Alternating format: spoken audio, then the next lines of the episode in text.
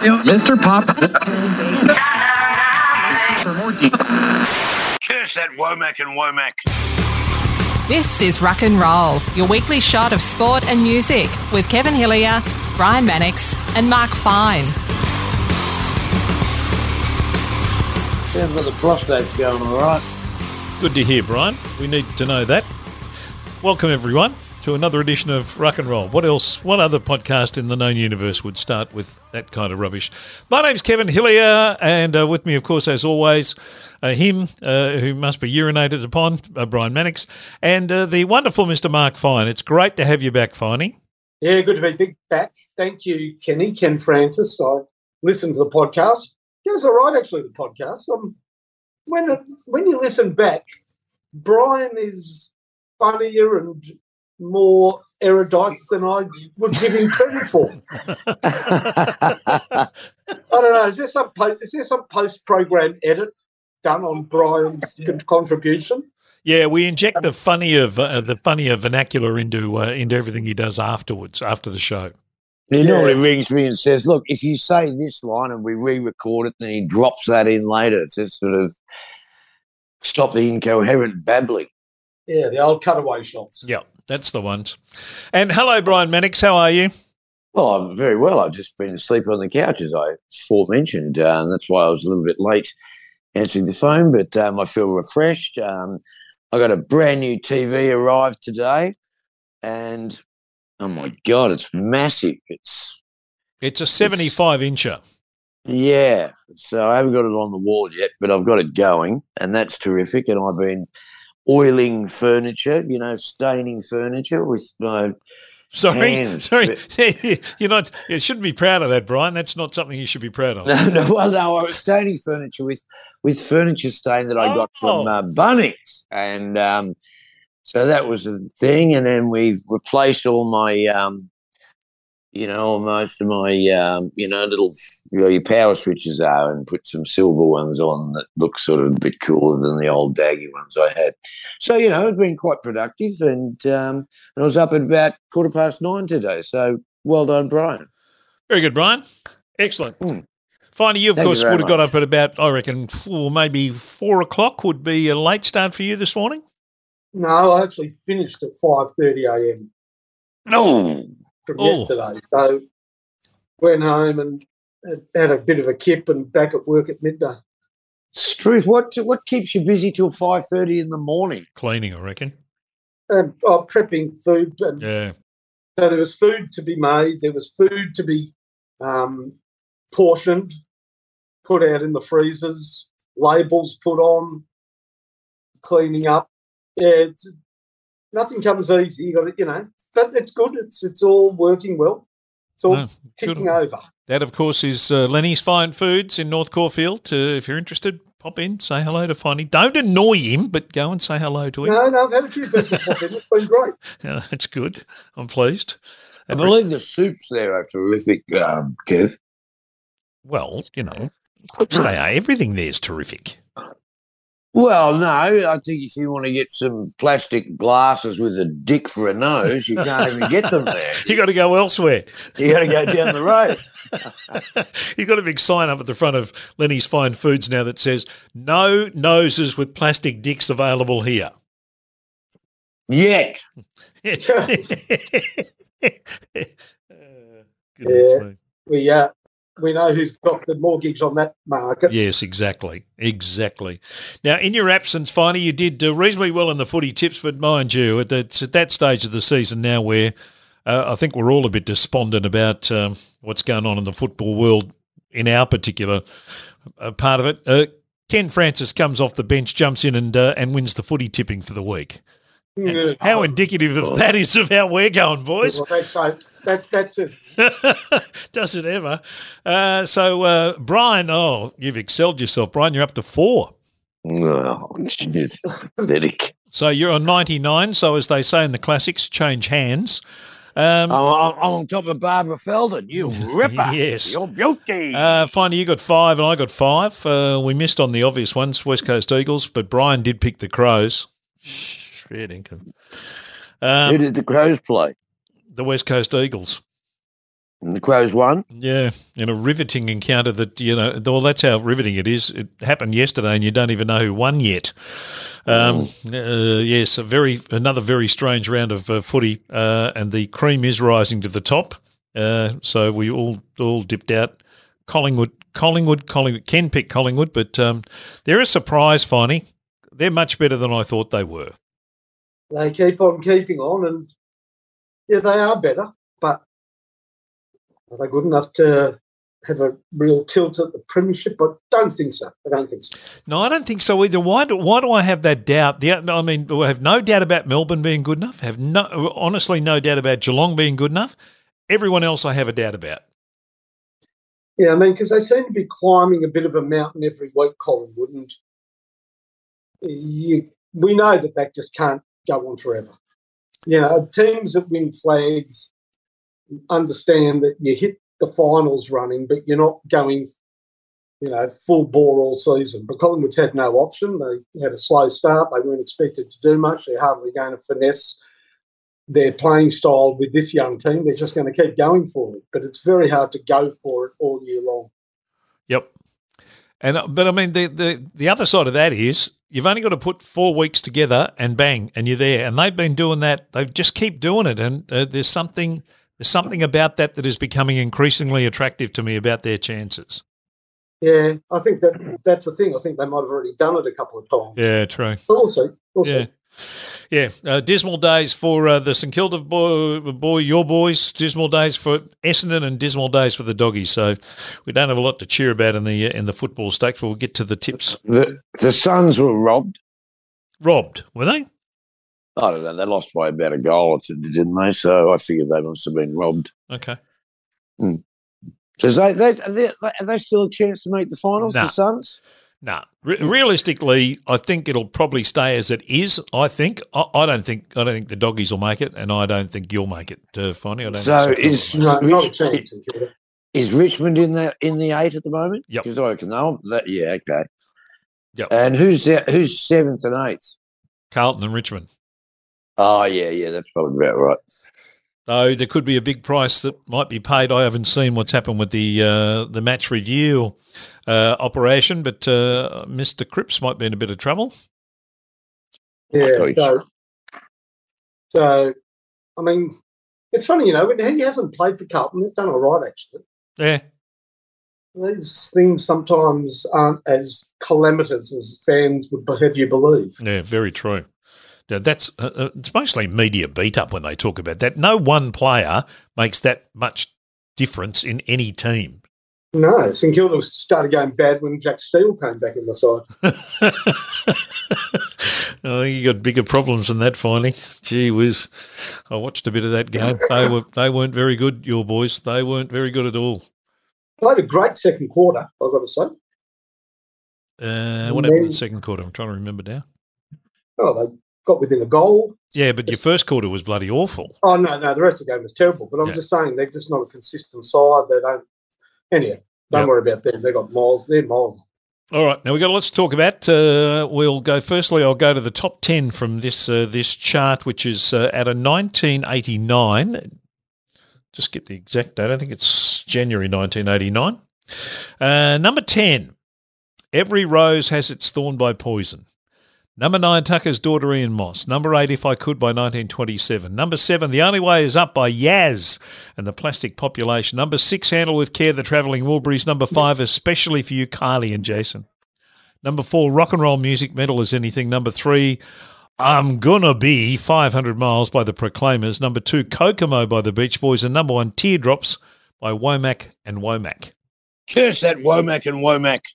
Uh, I like Womack and Womack, but we'll get to uh, get to our choices. I like Well- Womack. I didn't like Womack. I'm I'm uh, must admit I never realised it was number one song. Um, that uh, that came as a great surprise to me, to be perfectly honest. But we'll get to uh, to those. Ne- Neither did Womack and Womack. The Yeah. record company kept all the money. Didn't tell them. Um, we'll get to uh, some thoughts too. I posted that up on Facebook this afternoon, and boy, geez, did some people hook into that chart uh, in a, both the positive and negative way. So we'll get to some of those um, thoughts a little later on. Uh, black armbands, we're wearing them this week on the show for. Uh, a couple of massive losses uh, to the um, one to the entertainment world with the passing of Judith Durham Oh, at the age of 79. Very sad. God. She, so many great songs, and I still don't understand why people haven't covered them. Um, maybe we'll get uh, who's our friend um, Hayley Hayley Jensen. Jensen.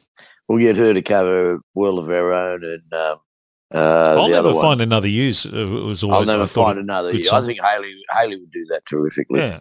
Hayley Jensen, incidentally, um, uh, the new episode of Life of Brian goes up tomorrow uh, or goes up this week when you're listening to this. And Hayley Jensen's done a cover version of 50 Years.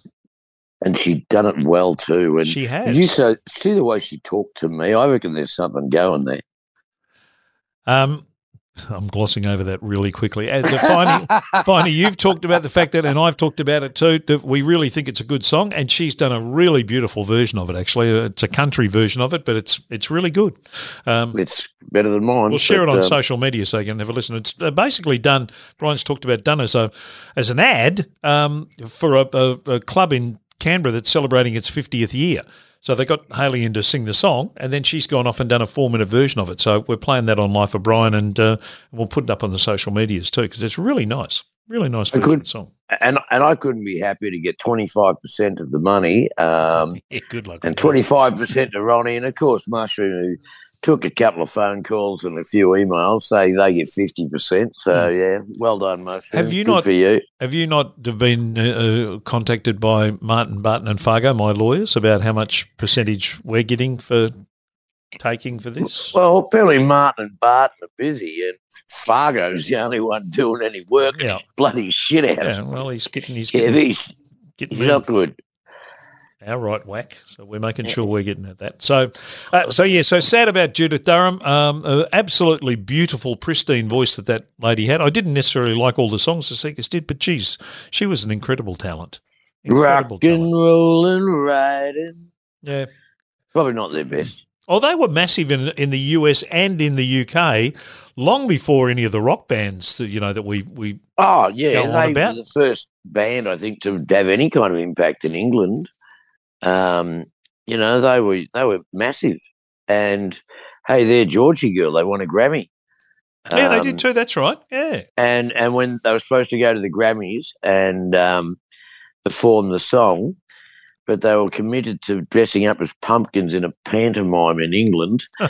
so they're all dressed up as fruit. It was a very funny part of the play, and so they the Grammys got some other girl to sing it and did some really sort of shitty version of it. Oh, okay. Um, but you know, fancy, you know, oh, give you the Grammys singing the song, but no, no, no, we're going to dress up as a turnip and a pumpkin and run around in a pantomime. Wow, what a manager they had! And that uh, that legendary concert at the Myer Music Bowl back in was it '67? there's their final thing. The carnival is over. Yeah. Uh, and there was 200,000 people at the Myer Music Bowl. Now, you know, Melbourne's population back in those days was not what it is now. And that is, the, the photos of that are just unbelievable. And they um, apparently were sensational on stage. So she she really could sing. So that's a, that's yeah. a great loss. And the other one, uh, and I know uh, uh, Finey this one is one I want to talk to you about. Um, Johnny Famechon passed away at the age of 77. What a champion he was. Yeah, great, I, I obviously predated my memories of the sport, but Yeah. always knew that he was a great fighter and lauded by Jeff Fenech in passing. Uh, he, was it a car accident? What, what happened? He, was he involved in a car accident? Ninety one, a car hit him. Yeah, yeah. Um, yeah. So obviously limited in his mobility and output thereafter, but he was a very famous Australian boxer. Oh, he was a And- very good boxer. And he had that famous fight. Who was the famous fight against? Uh, the Harada one or the Jose Legra one? Uh, the Ho- maybe the Jose Legra one. That was the one where he won the for the world title where for the first it. time. Yeah, Yeah. Yeah. And then, yeah, Yeah. fantastic. He also did a lot of great work for Festival Records. Yes, he did. he Um, was he was a long time employee of Festival Records. I, I spent several days with uh, Johnny Famechon, um, traveling out to all the chart stores and sucking up to the chart girls, and Yep. you know, and we'd spend the whole day together. And um, he was terrific. He was a lovely bloke, and I could never understand like, wow, you know, you're world champion, and here you are working for Festival Records, and but you know, he seemed to love it and um, told me some great stories about you know Lionel Rose and him hanging out and um, and that. Yeah, he was a lovely man, terrific bloke. Yeah, sad. Passed at the age of uh, of seventy seven. So uh, we're in black armbands uh, in in memory of, uh, of those two great Australians who uh, who passed away. Now we've had uh, the Commonwealth Games done and dusted, and tenuous link though it is, we're claiming it. We have a gold medalist who's a friend of the show, Finey, don't we?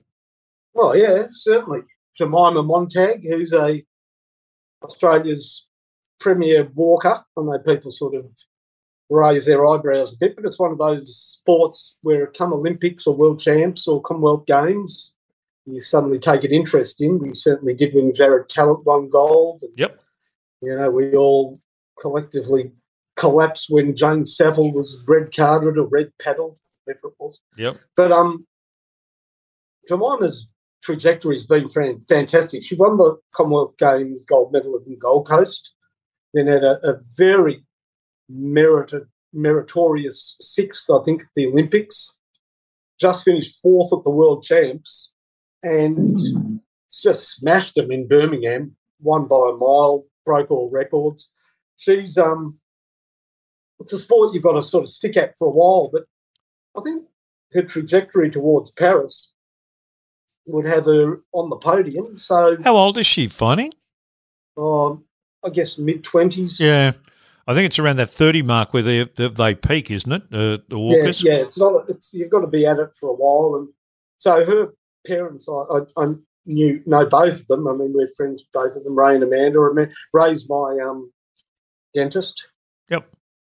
So, well, he went away for six weeks with Amanda to first Eugene, Oregon, then off to Birmingham. Then they're going to travel around a bit.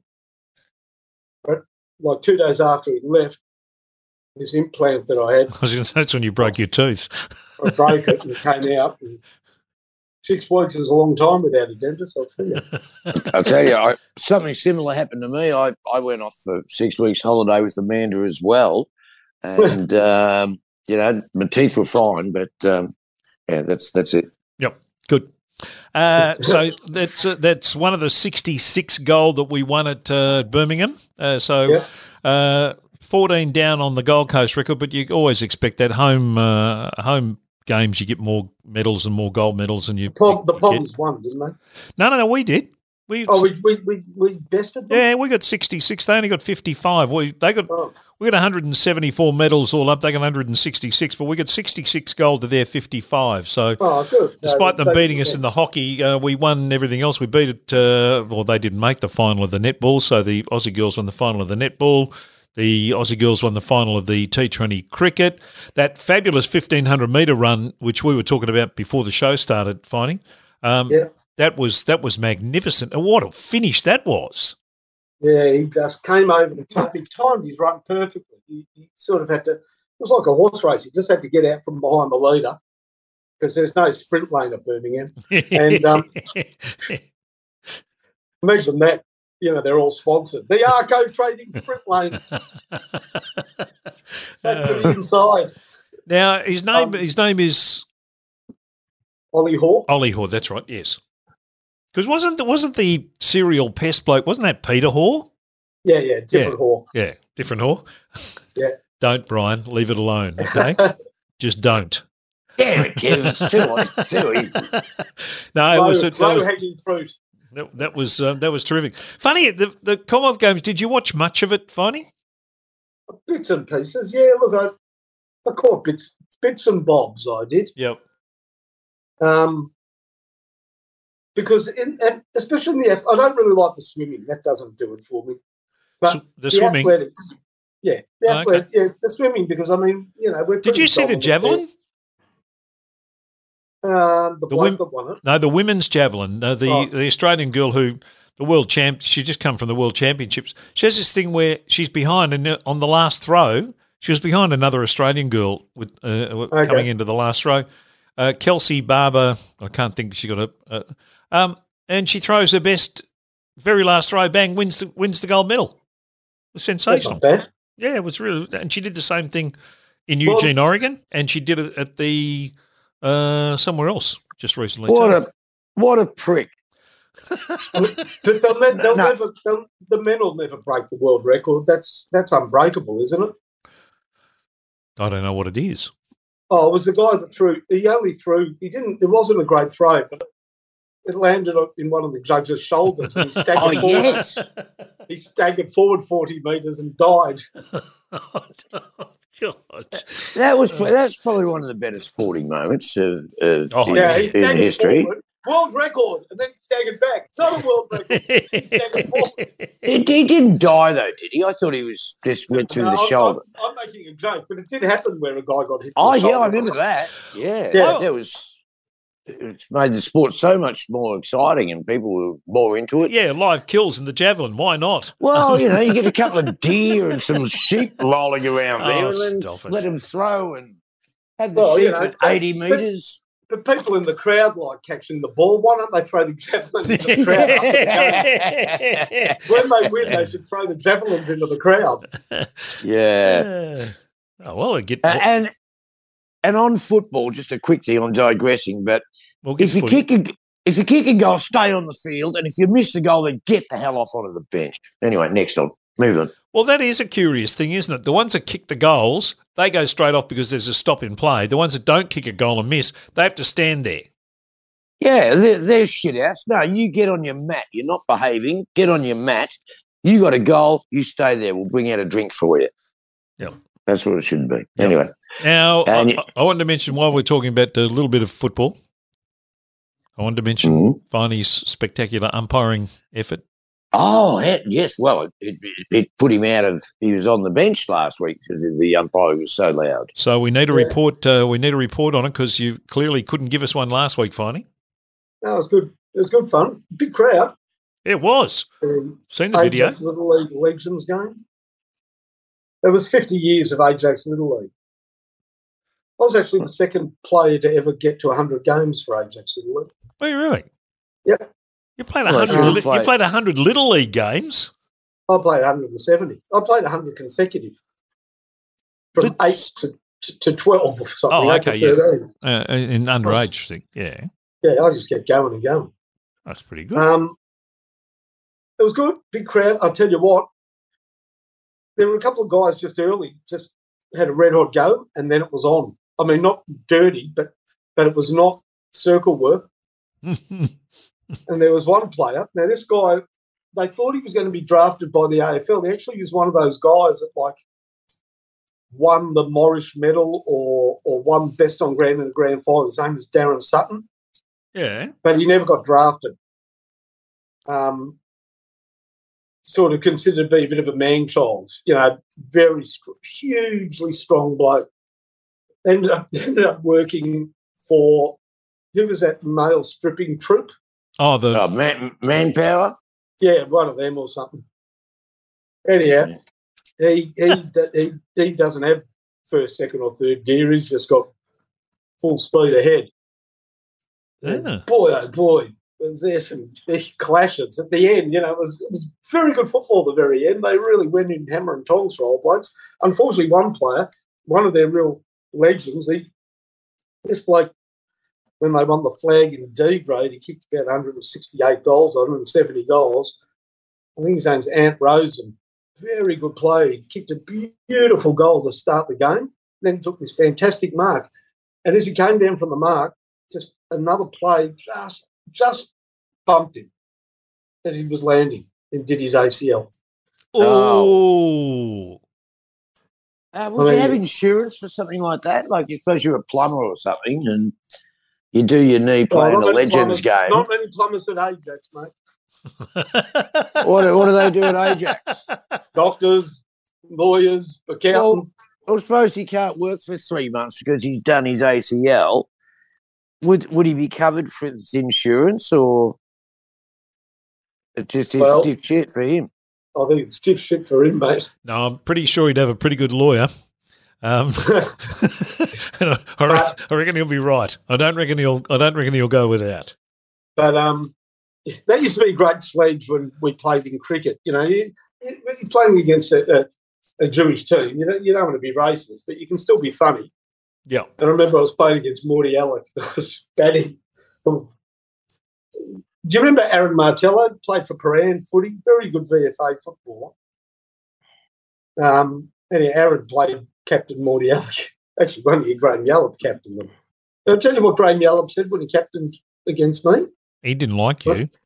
He said, That's the most unenjoyable, unenjoyable afternoon of cricket I've ever had. Yes. I said, Wait, it's a two day game.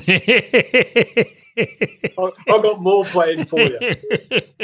yes, very nice. Um, but but Aaron was standing at first slip and some other bloke next to him.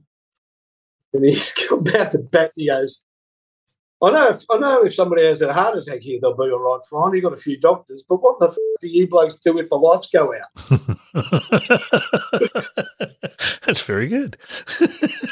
I turned around and I said, Sit in the dark till one of you blokes turn up. very nice. Nice retort. Got him back.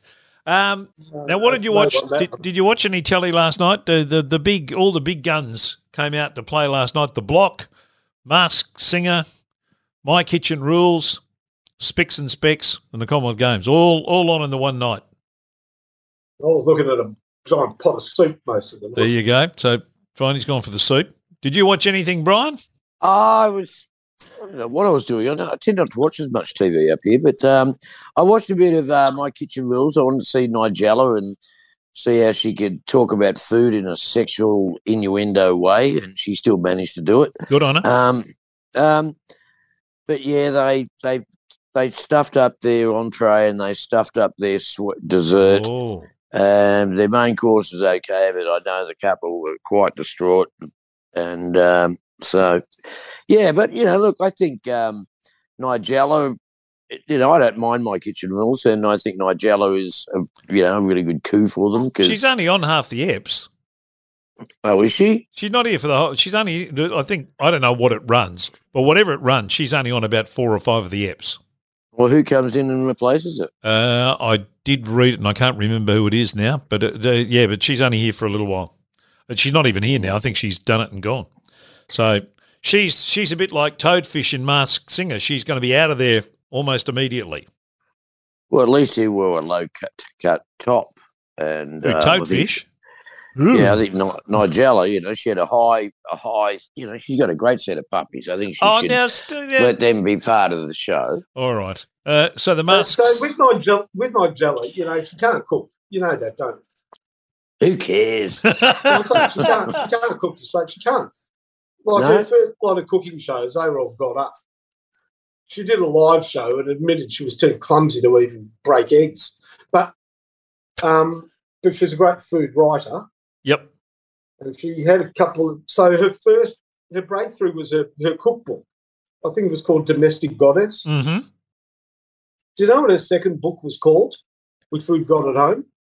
And what it says on the cover? It's just a plain white cover with the name of the book and her name underneath it. No, I don't know what it was called. How to eat Nigella Lawson. Ah, That's all it says on the cover. How to Brian, eat, don't. About three inches uh, underneath it. And I kept looking at it thinking, I know that you are the sort of, um, you are the confluence of where sex and food meet. And for a lot of people, you know, pleasure is those define those. It's hard to define what gives them more pleasure, but this is unsubtle. yeah, not exactly. Well, it's I- it's train smash, isn't it? And her follow-up book, Tits and Tortellini, was um, a bit controversial as well. Mm. Puppies and Pasta was another one of her books. Um, you know, she's done it all, really. Mm. Vegetarian and No, don't. Just uh, that's all right. Uh, so Spicks and Specs back uh, for a new season as well. Um, oh, when does it start? uh, last night. Oh, was I on? I would have been. No, Casey Donovan was on, uh, No. and she didn't was. I do? God, she was Didn't good. I? Didn't I do my nude scene? No, didn't see it. Did you see the whole show? Yes, Oh, I okay. did. I watched, I watched the whole oh, show oh. on iView. Um, so no, you Okay. you weren't on. Dave O'Neill was on it. You're you're on it when he's not, aren't you? Isn't that how that intervention order works? no, no, what? No, we're always there together in the studio. Yeah. Um, no, I must be. Well, I don't know. I'm just a little bit in it, so You know, if you if you went out for a piss or maybe No, no, no, I didn't. I watched it all. I watched it all. Okay. Yeah. Oh, well, No, you weren't on that one. Coming up. Yeah. I got I got I got two little bits Okay. coming up. But Yeah. yeah, how was it? Was it good? Yeah, look, it's uh, well, you know, it's specs and specs is specs and specs. It's it's entertaining. It's got to do. Casey Donovan sang, uh, you know, they get you to sing lyrics from a, another book. She sang Yeah. from a, a book about cushions or something, and I, I tell you, what a what a voice that woman's got. She's sensational. She's She's fantastic. No, That's she's why I got it. That's why I got her to sing on one of my songs, which I will, will release soon. Yep, no, 'Cause, she's very um, good. No, she's great. She's a lovely, lovely human being. Yeah. And, you know, I had many, many good times hanging out with her. All right, that's about uh, summing up uh, all the things that have been going on. Any business before we get to the footy tips?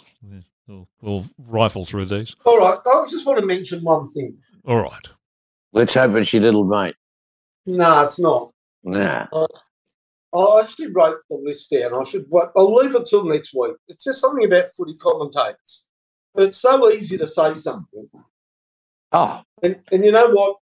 That they they all have assistants. They all have all the stats are given to them. It's all Oh, you know. It's all this rank this for this and that for that, and they all seem so smart. And take away the the the training wheels of having it all spoon fed to you mm. and just go on some basic footy nous and instincts, and they're not. They do not measure up. I'm telling you. And the, and the pity is that the audience is so dumbed down now because we just don't have. Sadly, we don't have a wide ranging choice, and, and and knowing the game isn't important anymore. Just burping out statistics is is more important than actually understanding the game. And somebody said something a couple of weeks ago, and my first instinct was that's just not right. Yeah. He said it. His co-commentator or his special comments man agreed. You know, effusively, like a, one of those dogs in the back of your car bumping its head up and down. and I went and checked, and it is so off the mark. But the comment just bloody seemed right. But it's so wrong that I better have all the stats before I throw it at you. Yeah. I, I must admit, I'm finding it um, more disconcerting than I have ever before. The amount of, oh, they're ranked 17th in clearances Yeah. and they're ranked Yeah, well- 15th in this and they're ranked 17th in it. And I'm sorry, if any idiot who works in broadcasting knows that if you throw a whole pile of statistics at someone, or if you if you do it in a, a live presentation, and I, I do training for people in live presentations, don't throw a whole lot of statistics at people because they've got no idea what you're talking about. Because it just gets lost in this wash of numbers and words and things, and, and they don't get it. If you were to say they're not manning up in the you know in the defence, they're not picking up or whatever. That means more to me than saying, "Oh, well, that's happening because they're ranked seventeenth uh, in clearances uh, when the ball goes forward out of the uh, out of the fifty and they've got seventeen. What? You Yeah. can make anything work for you. There, there, there- there's that many stats, and they're all they're all moderately relevant to irrelevant. I mean, you know, and you can say in the last month there's blah blah blah. Well, who have they played in the last month, and how's that panned out, and what does it mean, and how does it work out? And the one that I, the one that is the most obvious, the one that really is the one that, the only one that footy fans really listen to regularly is when a forward takes a mark and they go, well, he's kicked three nine from set shots this year, or he's kicked 13 11 this year. Yep. So he's Yeah. kicked, you know, from 12 shots, he's kicked three goals. He's, he's freaking useless. But that's not true. If they're so head up on stats, and give me the right bloody stats, because if a player takes a mark 45 metres out and kicked three goals, nine for the year, I can guarantee you he's had more than 12 shots because some of them have gone on the full and some haven't made the distance. Yeah, correct. But they're so brilliant in stats, all they can give me is goals and behinds. They can't give me the other kicks. Yep. That is pathetic. That is 1928, honestly. I spoke to a bloke the other week who was uh, played for Geelong, and uh, he had a reputation in all the all the stuff I'd read about him.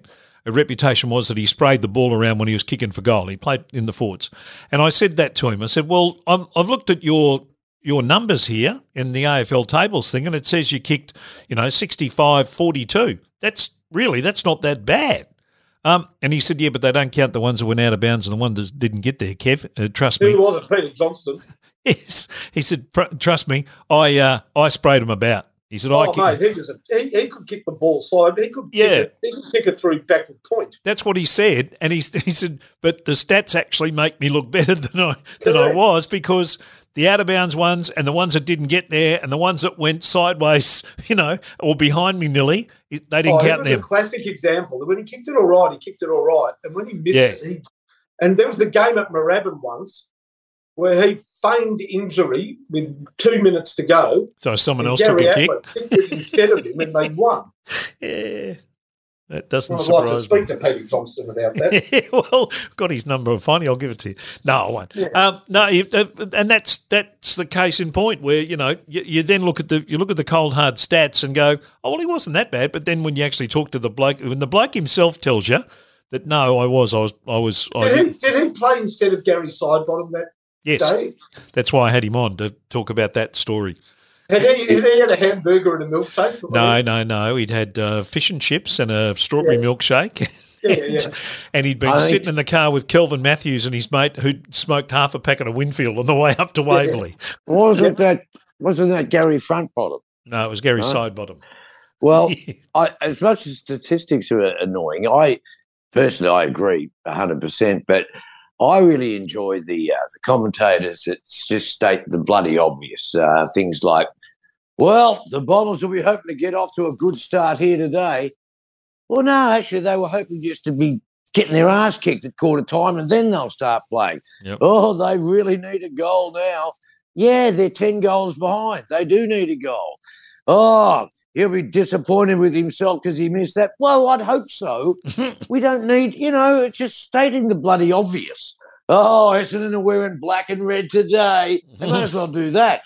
Yeah. Yeah. Anyway, Well, let's get to the footy tips for this week. And Brian, you'll be hoping to get off to a good start here because you're uh, you're languishing behind. In fact, if I look at the scoreboard, the stats tell me you're on 99 and Finey's on 114, which means you're 15 behind Finey. So I think you'll be hoping to get a few more on the board uh, come uh, this week uh, in this in the uh, in the tips, and you'll probably be wanting to pick the winner of the first game. So why don't I tell you that it's St Kilda versus the Brisbane Lions at Marvel Stadium on Friday night? Who would you be picking, Brian?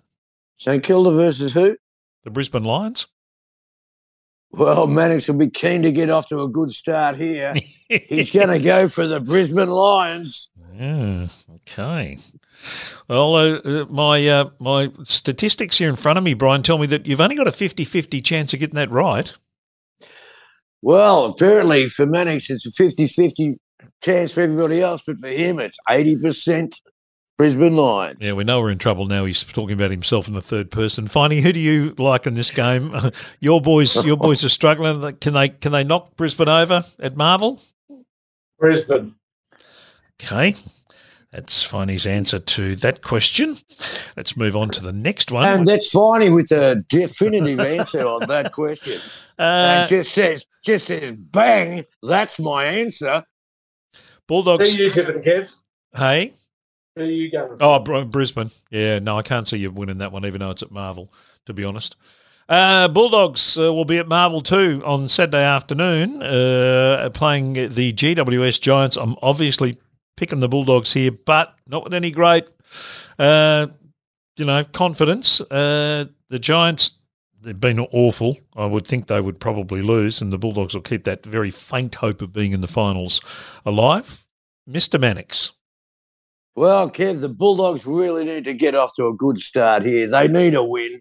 And I think the Giants, well, they did play pretty well last week against the Essendon Bombers, but um, I think that the Bulldogs are going to be a little bit more desperate. The uh, Bontempelli will be saying to himself, come on, boys, we need a win here.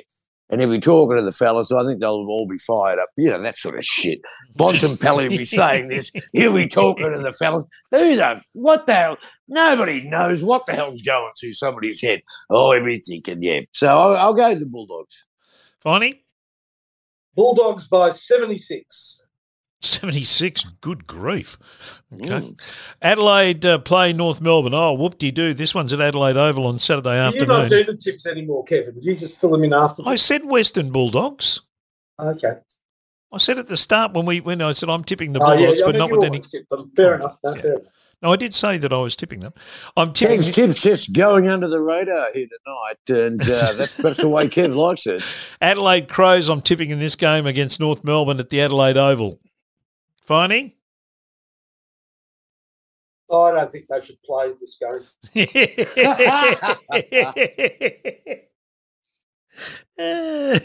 but if they do, who do you think might win it? I'm tipping Crows. Crows. Mannix.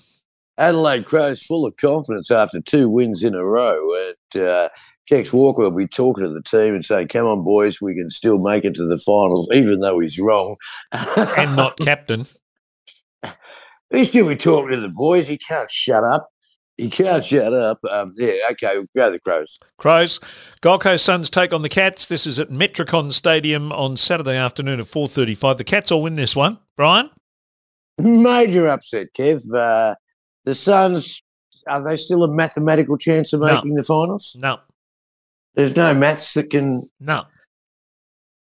Well, the Suns, they've lost their motivation with no chance in the finals, but that doesn't mean that they're going to give up here today. And I'm expecting them to come out of the gates like a bull at a, at a Gate. thingamajig. Yeah.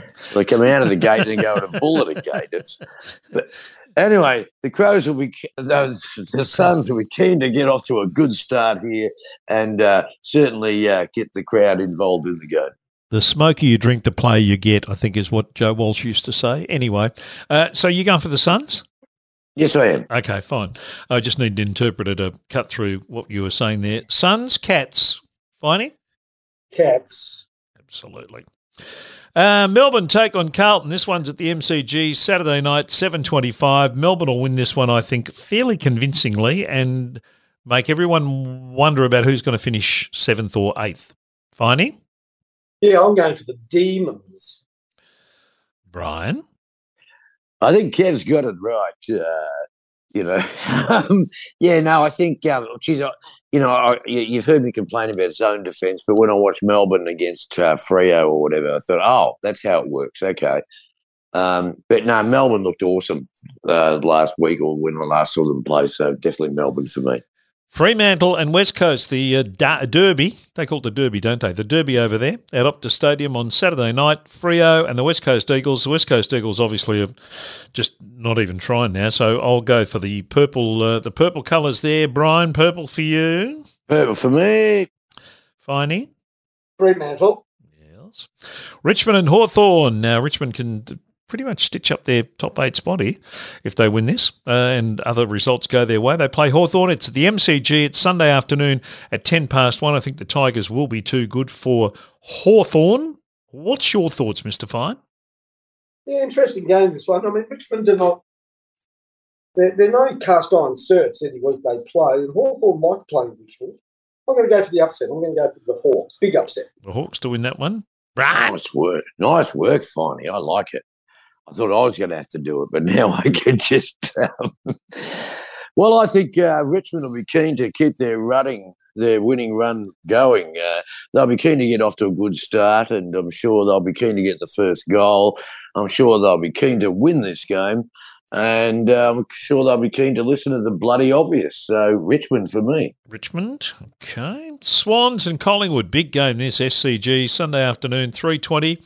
Uh, the Pies have got to lose one eventually. I've got a feeling this might be when they'll lose it, so I'm going to go for the Swans. Finey? Um, no, I'm going to go for the Swans. Look, I reckon Pies are better off losing it, actually. They just, Me too. you know, that'll be better for their run into the finals. Swans for mine. Because they play Carlton in the final game of the home Yeah. and away season. Yeah, they can win that one. Uh, Mr. Mannix, your thoughts on uh, Sydney the- and Collingwood? The footy tips this week are a bit like the project. Everybody's got the same opinion, so it's as boring as batshit. Mhm. And you guys have painted me into a, into a corner to back Collingwood. They're gone. And Mannix, he just can't do it. He just can't do it. He's he sprays it out to the side, out in the full, and he go for the Swans. Done a Peter Johnston. Uh, now, Essendon take on Port Adelaide, uh, final game of the round. Oh, honestly, I, I, oh, I'm going to pick Port Adelaide. I don't know why, but I am. It's at Marvel Stadium, Sunday afternoon, 4.40. Finey? Oh, no, I'm, I'm not going your route. Root. Yeah, I thought I thought you'd find I thought you'd find that a little bit a little bit humorous. Um, yeah, it's an interesting game, isn't it? Yeah. Um, what's your reason? For picking Port Adelaide? Yeah, yeah. I don't really have a reason apart from I don't like Essendon, which is probably the main motivation. that's- but it's it's in Melbourne. yeah, it is. No, I've got to go to the Bombers. Okay. Uh, now, Mr. Bomberman himself. Well, Kev, I think Essendon will be keen to get off to a good start here and get the first couple of goals, get the crowd on board, and you know keep the uh, Port supporters just under control. I think that they'll be keen to kick over hundred points. I think they'll be keen to uh, win the game. Mm. So uh, for me, it's Essendon. Really? You're going for the Bombers? Oh, look, I think they'll probably lose. You know, Well, I, I was going to say I might now going to have a. I, I can't bet on football, but if I could bet on football, I might have a bet on Port Adelaide based on the fact that you've gone for the Bombers. Well, you know, they tend to lose when I back them. They do. Now the chart. Let's get to the chart, boys. All right. Uh, January 1989. And uh, a flood, a flood of responses when I posted the uh, chart up late this afternoon um, came screaming in because there's there's a lot of uh, lot of good songs, a lot of average songs, and a fair whack of bad ones from my point of view, and some Mm. that I'm not quite sure how I actually feel about them, even having listened to them again today. Finey, what's your overall perspective of this chart? There's so many songs in this chart that I remember being played over and over on the radio for years. I mean, this must have been the real.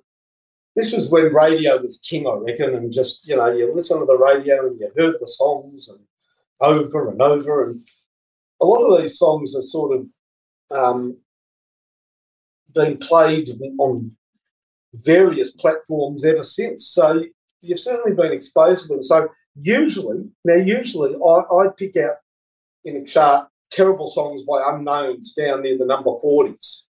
But Mm. there were songs that I didn't like when they came out that have been earworms ever since and just annoyed the bugger out of me. So they're not getting away with it. There are songs here that might be right up the top of the charts, but I hated them then and I still hate them. Fair enough. Your overall thoughts, Brian? Um, well, it's a, it's a uh, it's it's like sweet and sour Chinese food, isn't it? Um, there's some sweet songs in here, but there's a lot of sour. I think they haven't got the balance right. Um, no, there's some absolute shit ones here, but there's enough good ones sort of you don't ride off the chart completely. Yep. Okay. Uh, would you like to start us, Mr. Fine? I'm going to start with the bad. And I heard, I, I read that he's suffering ill health. So, out of respect for Phil Collins, I'm not going to make him the worst song or the two worst songs. I'll just make him the third worst. Mm. That song, Groovy Kind of Love, is exactly the sort of music that anybody should be embarrassed to produce and release. it is slow. It starts at a snail's pace. No, no, no, no, no. It, it's it's like it's like some Dumbo reading out a nursery rhyme in slow motion. No, no, no, no, no, no. All right, does it pick up now? No. No, no, no, no, no. Groovy kind of love my ass. You know, Phil, because you're dying, Oh, third bad. oh, jeez. You have very lovely voice. Oh. There you Right. go. Yeah. Third good. yeah.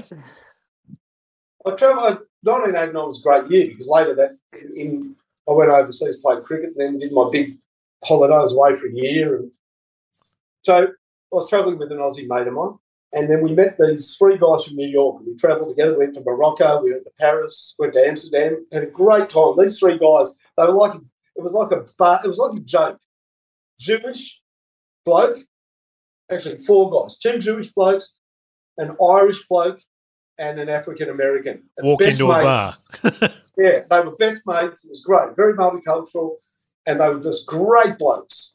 And the Irish bloke, um, he got me into Guns and Roses. I, I knew of them, but you know, by the mid late eighties, uh, eighty nine, that record "Welcome to the Jungle" was enormous. Yep. But I liked them, and, and I certainly there's two tracks here that from the album. Now I think "Sweet Child of Mine's no good actually, but I do like "Welcome to the Jungle," so I'm going to make that my third. Okay. Mm, good call. Okay. I can't make up my mind about Guns N' Roses. I don't know whether I think they're a parody band or whether uh, they're actually really good. Yeah, so many years of rubbish and of Axl Rose's drug addiction, blah blah blah. But there was a time when they were. I went and saw them at the, the Calder at the Thunderdome. You know, when it was pouring with rain, and they Yeah. were at the height of their powers. He had a magnificent range, Axl Rose, before before he found Moorish delights of heroin. Yeah. And I mean, they, you know, there was some re- that. I really like that album, Welcome to the Jungle. You know, and, and songs like Mr. Brownstone and Night Train, and they're, they're good songs. Yeah. Okay. Yeah, it's a good album, man. I think welcome. I think Welcome to the Jungle is the best thing that they ever did. Um, even Sweet Child of Mine, which is voted as having the best riff of all time. Which It a good riff. so. That opening riff is bloody good. It, it, it is good, but it's not number one. Um, I think you know, Jump Jack's Flash, Satisfaction, Black Yeah. Dog. yeah. There's a whole lot of there's a whole lot of betters, but um, but you know the, the lyrics are about a f***ing- sorry, excuse my language. Um, you know, somebody's having a two year old kid or something, having a baby, and it's like, well, this isn't rock and roll. That's Sweet Child of Monster. Sorry. Yeah. Um, okay, now look, my nana used to abuse the telly all the time. There used to be an ad on TV. The big fat guy looked a bit like Colonel Sanders, and he'd be talking to people about the powers of Omo. Omo, you know, like. So is it is it whiter? Oh yes, it's very white. Well, and my nanny used to sit there and she'd get so annoyed with this bloke, and you know this is back in the sixties, and she'd go, "Oh, get off the telly and get a real job, you fat blob." And, and this is probably where I got it from because I'm always abusing the TV. So thank you, Nana Mannix. Um, so I've got to put in Cock Omo by the Beach Boys at number two. Oh, Kokomo. Yeah, oh, This is Cock number three. Omo. This is your number three bad. That's my number three bad. It's Okay. just, yeah. Um, I knew you didn't like it. No, but my number three good is um, just down the road, just four spots down at uh, number six. And it's a travelling Wilburys handled with care. Jeff Lynne's a genius, and uh, to be able to get that amount of amazing solo talent, kind of, to work together, I think it's a great job. And um, you know, I think the Wilburys are a very special band. So Did you just say Jeff Lynne's a genius? Yes, I did. Do you did you really like ELO? Oh yeah, Yeah, okay. I, I've never heard. I've never heard you talk about ELO. I I, I loved ELO, but Oh no, no, I'm a big ELO fan. And, okay. and he's, you know, the whole vibe with ELO was that they were going to move on from where the Beatles left off. And if you if you listen to their music in that respect, gee whiz, you know, Yeah, they've they done a great did. they've done a great job. Yep, I agree. Um, yeah, and it, they was the perfect person to um, produce uh, the songs that they did after Lennon died. So well done, Jeff Lynne. yep. Okay. My number three bad. Proclaimers 500 miles. Sorry, gives me the shits. Really don't like it. Really find it annoying. Um, I can, I, you know, I can get a laugh out of it occasionally, once in a blue moon, but for the most part, annoys the crap out of me. Not the sort of song you want to be making love to, Kev. I could walk 500. No, I'm sorry. I it, just, might, it might it might be a good song to make love to. Who knows? I would walk five hundred. I would go. Oh, geez, it could get quite frantic, you've couldn't just given yourself a nasty injury there, Mannix. uh. So that's my number three bad. Yeah, can't, can't say I abide that song at all. So that's up there. My number three good. I've got three uh, most unusual uh, songs here. There's uh, there are some really good songs in this. Um, I'm going to go number three good with um, the song that's number forty. As long as you follow by Fleetwood Mac. I, I'm an unashamed Christine McVie fan. I like a lot of the stuff that um, that she does, um, and so I'm going to put that in at number number three because it's just just a really nice song, really good little song. I, she sings it beautifully. This is when Lindsey Buckingham had gone whooshka, so Stevie was less. Um, I reckon competitive, so they just they sing it really well together, and just a it's a it's a harmless little song, fairly innocuous little song in many ways, but it's just a, I, I really like Christine McVie's voice. I've always liked her voice a lot. So, um, And, and she didn't need a roadie to blow cocaine up her ass, which is a bonus. I'm not. I can't say that without uh, 100% verification, but I'm I'm tipping that that's probably the case. I don't think she's had cocaine blown up her ass. Um, Uh, as I Yeah. say, I can't verify that with 100% authenticity. Stevie, Stevie always wanted Yeah, to get off to, a- yeah. to a good start. She'll really want to get off to a good All right. start here. So Righto. I've put a Fleetwood Mac song in there, which uh, is a big surprise to me, to be perfectly honest. Mm. Mr. Fine, what have we got at number two? Number two, bad, gazumped.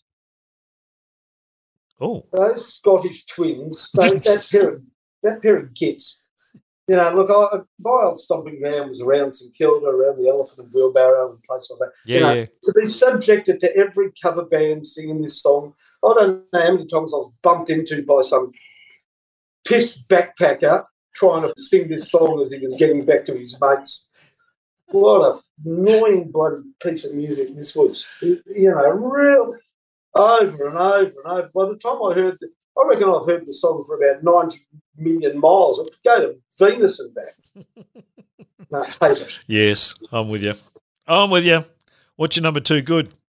All right. Look, first of all, you know, I mean, I know that Rowan Connolly, whose position I hold on this podcast, waiting for his return, wouldn't hold your breath. Um, No, I'm not.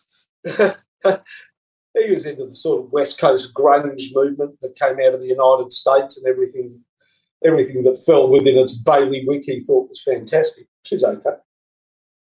So I'm sure that real lovers of that type of music find this to be almost traitorous. But even though they're not my favourite band by a long shot, I actually quite like Orange Crush by REM. Okay. I'm surprised with that. I don't mind the that's Cole. quite I don't. I don't mind the Coles brand. It's a bit cheaper, but um, yeah. Okay. Uh, I uh, like Orange. I'm surprised with that. Yeah, I, I don't mind the song, and I like I like Orange Crush, and I like Lemon Squash. There you go. There you go. There you go. All right, Brian. Number two for you. Bad, good, Uh, indifferent. number two, number two, good is one I'm learning because I'm learning it to play with uh, Abades, um, and I've probably got it down. But Scott keeps putting all these shit other songs in and holding it up a little bit. But anyway, Mhm. um, fancy doing together in Electric Dreams. You're freaking kidding me, aren't you? Oh, you're not. Oh, look, I just That want to shoot awful Phil myself. Oakey song that he did uh, uh, yeah, for that film. Yeah, yeah. I've only got one. I've only, Oh, oh, that's an awful God's song. sake. We, you know, we had, you know, a couple of girls come up to me going, "It's not rocking enough," and I'm going, "Yeah, Scott, what are you doing?" Oh, no, Fair that's an dinkum. awful. Together in Electric Dreams, an awful song. Isn't that, Oh. by, that's, that's, isn't that by Giorgio Moroder? It sounds like it's. Yeah, it is. It is a Giorgio Moroder Oh, song. it's one of those horrible songs. Yeah, it was for a film. Gathering electric dreams. Yeah, that's it. But, but Giorgio Moroder did do the um, "I feel love, I feel love, I feel love," Yeah. And and cat people. He has done some good stuff, but Oh, this, no, no, that was uh, I, I get a feeling he sings most of his. He writes most of his songs while he's shaving his own pubes. and he uses he puts the the, the Little electric known- little- razor little known into musical a fact. reverb, into a reverb machine and get chugga chugga chugga chugga chugga chugga chugga. Yeah. Yeah, okay. yep. it'll work. Um, okay. So uh, so, what are you singing? Hang on. Have you muted yourself? Yeah, time. He's done the decent thing. He's fallen on the button. I said muted, not neutered. Um, I- we can't hear you, Brian. well, what have I done? There you go. Now Hang we can hear you. All right. Well, Angel of Harlem by U2. That's a good song. It's a great song. Um, Is that your good one? that's my good one. Oh, okay. It's a it's a beauty, and It's the best um, song they ever did, I reckon. I reckon it just about is too. It's just I, I wrote a song called Young and Cool and Groovy, which is in uh, Houseboat Horror thing. It's the Oh, same yeah. thing. It's C and F with the brass thing. And it was like, when it first came out, my brother said, This song just sounds like you. And I went, Yeah, okay, yeah. And it, it does. So, but I love it. I think it's good. Okay. And, and um, well, every rose has its prick Oh, and poison. Oh, for God's sake, you know. It, it's you know they might be good at you know heavy metal. I don't think they're good at anything to be honest. But um, but these bands, these heavy metal long haired bands, they get the acoustic guitar out and they write the big ballad, which is their biggest hit. But this is just a shit freaking song. It's just a contrast to everything else they did. It's not good. Every road has cowboy off. Please.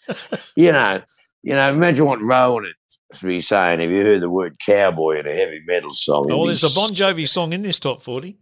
Yeah, I know. It must be a shit one. Oh, I don't remember it. No, it's awful. It is Oh, awful. okay. So that's my bad. Um, Okay. Every rose has its prick. And um, the good one was uh, Angel of Harlem. Okay, well, I'm going to put Jon Bon Jovi in at number two. Born to be your baby. Jesus, it's awful. It's it's every every single thing that you've ever said on this podcast, either of you two, about Bon Jovi is summed up in this song. It is it is awful. It is cliched. Born to be what is it? Born to be your born to be my baby. I'm born to be your. I was made to be your man, or some such trite crap that they have uh, done as the uh, the second line in the song. It's just awful. He sings at shithouse, and I, I've heard it. I mean, I like living on a prayer. I don't like a lot of their stuff, but I like living on a prayer. And this just sounds like the song they wrote either before or just after living on a prayer. So it was either the one that gave them the idea to do living on the prayer, or oh, living on a prayer was good. Let's do another one that sounds just like it, but is awful. It's just it's bloody awful. It's terrible. I'm not a I'm not a Bon Jovi hater, but um, by geez, um, you'd have to go a long way to find uh, anything likable about about that particular song. And my number two good is Teardrops, the number one song, Womack and Womack. For some reason, I don't know why. It's like one of those songs that is almost against everything that I like about most music. But that song, for some reason, always got me. Always thought it sounded great. Always made me, always made me smile. I don't know why. I've got can't give you a scientific or logical explanation as to why I like it, but I do. So it's my Is it, is it a song that you might uh, slip on or Sarah might slip on on a romantic evening at home, Kev? No, because I, play, I was playing it today on the computer and said I don't like Womack and Womack. So that that And was that that's no, uh, that's not no, uh, happening. you, you were hoping to get off to a good start, and uh, uh, uh, no, that uh, Kev cer- really needs a goal here. yeah, it's, well, no, didn't get didn't get the four points there. I can tell you. So that's Uh, up to gotta now. keep- This brings us to our number one for Finey. We have uh, number three, Groovy Kind of Love by Phil Collins, deservedly in the bad pile, and 500 Miles by the Proclaimers, deservedly in the bad pile. Adding to that will be Finey's number one bad. Would you like to do that first or the good first, Finey? I'll do the bad first. Okay. What do we got? No, I understand that bulimia is a serious medical condition, and I don't make light of it for a moment. It is very, very serious. But I just don't know why people would go to the extent of putting fingers down their throat when they could listen to this. Kylie Minogue and Jason Donovan team up for the most sickening ballad I've ever heard in my life. The white bread. Bounce. This must be the national. This must be the national anthem of Ringwood. I mean, it has dated as well. This 1989 Love Ballad has dated as well as the 1989 Commodore Berlina. It is an absolute piece of f***ing dross, especially for you. The film clip was shot by the. Oh, who was it shot by? The, the Coldstream Tourist Council. Uh, have a Unfortunately, unfortunately, it wasn't. Like, And for, what did they say? Please give me a hairdo and dress me up in a way that will be aged four minutes after this song is heard on the radio. And you know what? Kylie Minogue became a bit of a diva and Jason Donovan became a bit of a defendant. But the bottom line is that they should never have been allowed to walk free after this song. they should have been incarcerated for the rest of their lives. What a horrible song, especially for you, is. Yes. And in fact, if you like, if you like this song, I've got a message for you. Your whole life has been wasted. You don't know anything about anything. If you think that's a good song, you need to press rewind, go back and have a good long hard look at yourself. Go buy a mirror. Sorry. Written, spoken, and authorised by Mark Fine, who By now everyone. now will tell us he's number one. We've got um, Welcome to the Jungle by Guns N' Roses at three, uh, Orange Crush by REM at two, and then number one is Now, this is going to be a bit of a shock. You see, when I first heard this song, I really liked it. And then I sort of saw the band and heard a couple of their other songs. In fact, they've got another song in the top 40, and I realised they're not the sort of postmodern punk outfit that I thought they were going to. ooh, Now, there was a group around this time that was bloody brilliant. It's called Romeo Void. They didn't get anywhere, literally because the lead singer, a female, was not attractive. She was overweight. Um, and and they just didn't go anywhere, Romeo Void, because of the nasty world we live in, whereas Transvision Vamp did. Yep. But but before I saw them, before I before they pooped in their own nest, I actually thought that this was a really good song from a really potentially breakthrough sort of band. So they've got two songs on this top 40. I don't the other song's no good, but I Want Your Love, I thought it had some balls to it, so I like it. yeah, it is a good song. And you're right, the other one, Revolution Baby's awful. Yeah, and then everything they did was awful. Yeah. So but that doesn't you know What was her name? Wendy something, wasn't it? I'm not I don't know. You know, I, I, I um you know, Wendy, um, yeah, Wendy Yeah, something. I'm not sure, but- Can't but- but yeah, but uh, just on that, you know, um, there's a song "Never Say Never" by Romeo Void. People should listen to that now. That is a bloody great song. Okay. The name don't- uh, that that does ring a bit of a bell with me, fine, but I can't I can't I can't picture the band and I can't the, the song isn't He jumped actually became an activist for, for sort of women's rights. The why why why can a bloke look like Meatloaf be successful, but she's sort of this overweight female singer with a great voice, and they couldn't go anywhere because she didn't have the right look. Oh, okay, that's uh, that that is that's that's not on, but Not no, and when you hear "Never Say Never," you know. it has not held Tracy Grimshaw back at all. Brian, what's your number three? Uh, we got your number three and your number two. We want your number one, good and bad. So joining your bads, Kokomo by the Beach Boys and Every Rose Has a Thorn by Poison. What's your number one? bad? Right. My number one bad, and this might come as a little bit of a surprise. I think it's number uh, 20. No. It's, uh, yeah, number eight. Number eight. Number eight. Oh, you can't put that as your worst. I can. It's this soft cock rock um, written by, what's his name from Moving Pictures? Gary Um, Frost. Gary Frost. I was going to say Gordon, but that's probably more appropriate. If I could by 1927, it's just medium paced suck up songs to girls, like it the sort of songs a guy that doesn't get chicks rights, and you know, and the, the- you know the production's pretty. You know, they're playing those. Eric sings it really well.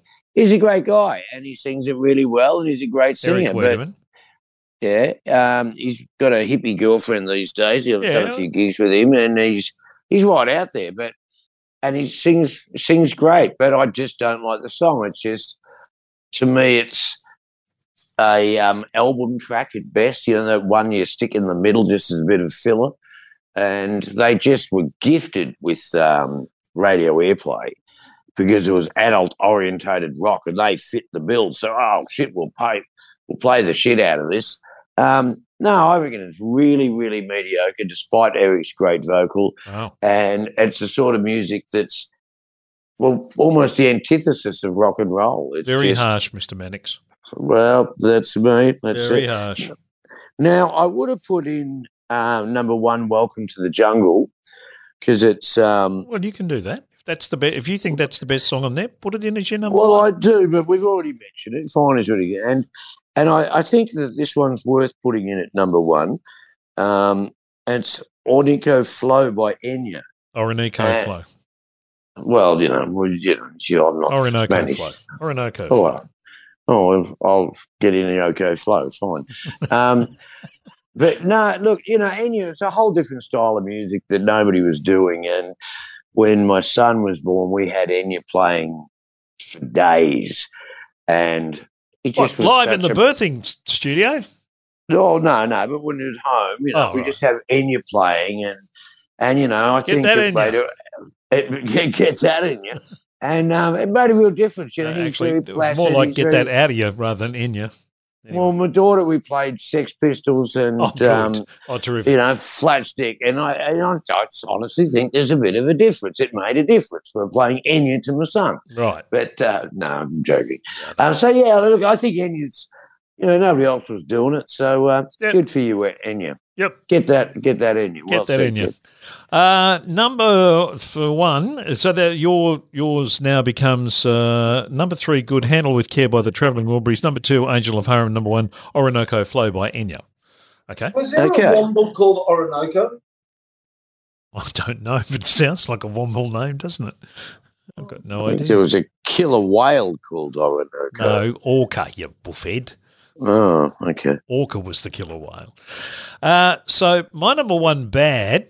Oh, there's still so many to choose from. Joe, I, I, I agree with you about Groovy Kind of Love. Phil Collins killed that. It was a good song done by Wayne Fontana and the Mindbenders in the 60s. Jason Donovan has another song in this chart that he deserves to be uh, incarcerated for too.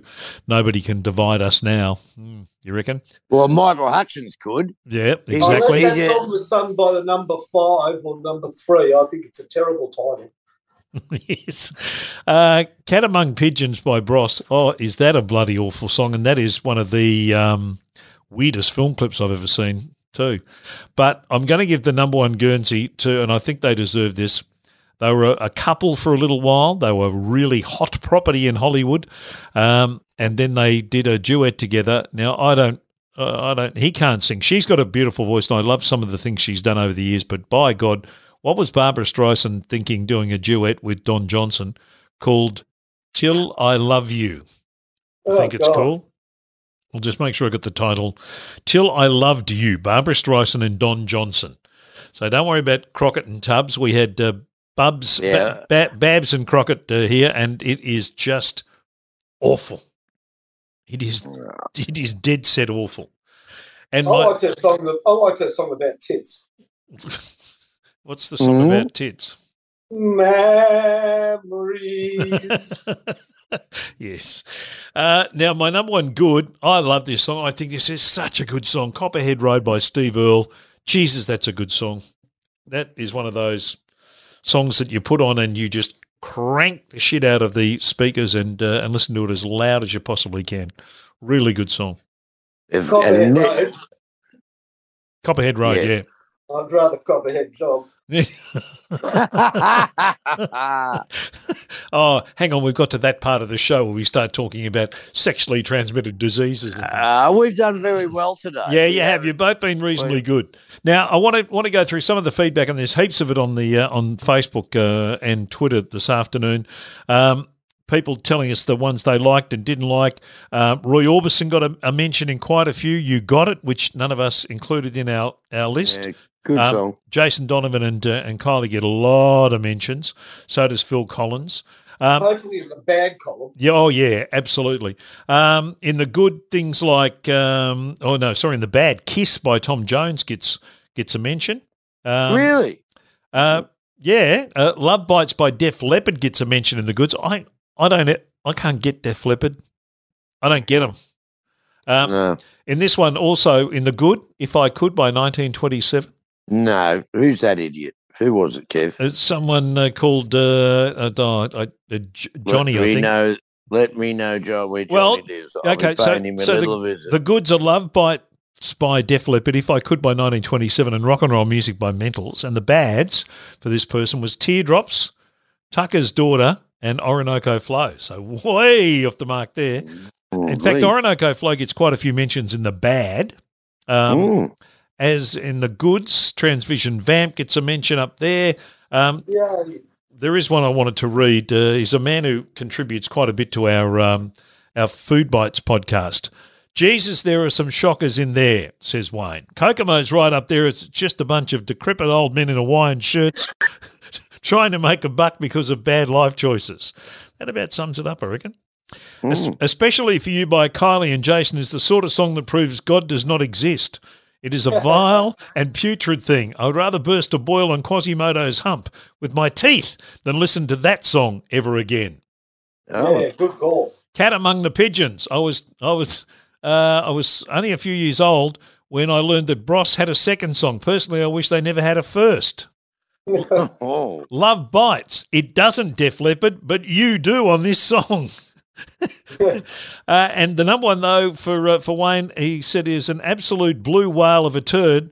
I'm convinced that that awful high pitched whining of bald sack and bald sack ultimately gave me leukemia back in 2002.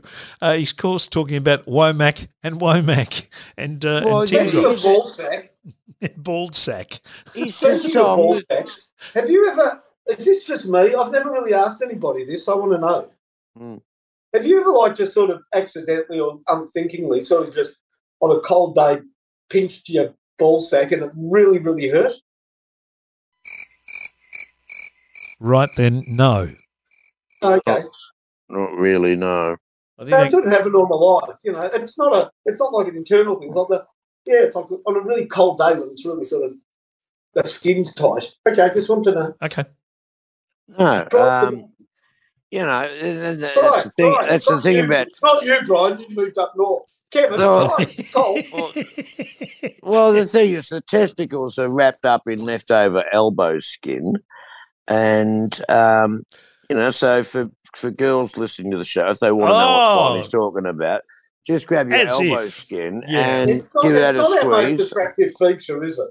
Oh, it's a ridiculous design. Actually, if you Ridiculous. you, you should you should you should see Judith or should hear Judith Lucy talk about it in her um Yeah, I mean, really, you know, in her stand up show. you know, carry. It's it's it's like going through life carrying two walnuts around in a, you know, in a very Instantly. flim, in a very flimsy purse. Yeah, leftover elbow skin. Yes. All right. On that Oh. note, we might wrap this show up before it uh, descends into a uh, uh, the turgid uh, A sort of ball sucking frenzy. no, till it descends into something that none of us will be proud of when we it And play, I don't it's know played about back. you guys. in 'cause 50 some blokes years. have got huge nuts. We know that. yeah, yeah. Oh, Now, about time I'm the working show with got two. down in the gutter. Yeah. But But Yeah. I always thought, I wonder why God gave me two cream eggs down there because I feel like I've got two of those, you know, those cream eggs you get at Easter. Oh, yeah. Yeah. They can get Yeah, pretty I sort of creamy. thought that they were that shape. Finey spends a lot of time in the shop I on his reckon own. they, I reckon they're more like the shape of Brussels Oh, I don't think anyone wants to know what you think. Well, I reckon they're tastier than a Brussels sprout, Kev. I have no idea what you're talking about, Brian. Uh, right. Well, at least we finally got to the gutter. What do you mean got to the gutter? We had to drag this you out of the gutter to start the show, Brian. Let's be Well, I had perfectly a little frank here. sleep. I was Yes. in top form, and that was no good. Yes, and, And finally, Finey's dragged us into the gutter where the show belongs because it's been quite mature the whole episode. well, while it, while we're there in the gutter, let's just let's just pull the pull the drapes back over there and just slide off into the distance. Thank you, boys. It's been a thrill as always, and I look forward to your company on the next Truck and Roll. Anybody Nah. want two, anybody want two acres? Go away, you two. Kick you in the balls here. Have a couple of acres. You should be a farmer. Yeah. That's the only that's the only funny thing he's ever said in his life. That's such a great line. It's the only good line in that whole entire movie. It's a Oh, dreadful such a good movie. line. You know, it's Willy Wonka with meets Terminator. What the hell were they thinking? All right, boys. See you. right. Good night, everybody. Good night. Good night, John Boy. Good Good night, night. Finey. I'm telling you, it can really hurt when you pinch your nuts on a Oh, cold day. Well, stop. Just close the door a little bit more gently, and it'll be a lot better. You're right. slamming the door, and that's where it's all going. That's what. I'm doing now. Listen to this. It's the sound of the door slamming on this show. Ow, knackers! You've just experienced rock and roll. Don't forget to follow us on Twitter and Facebook.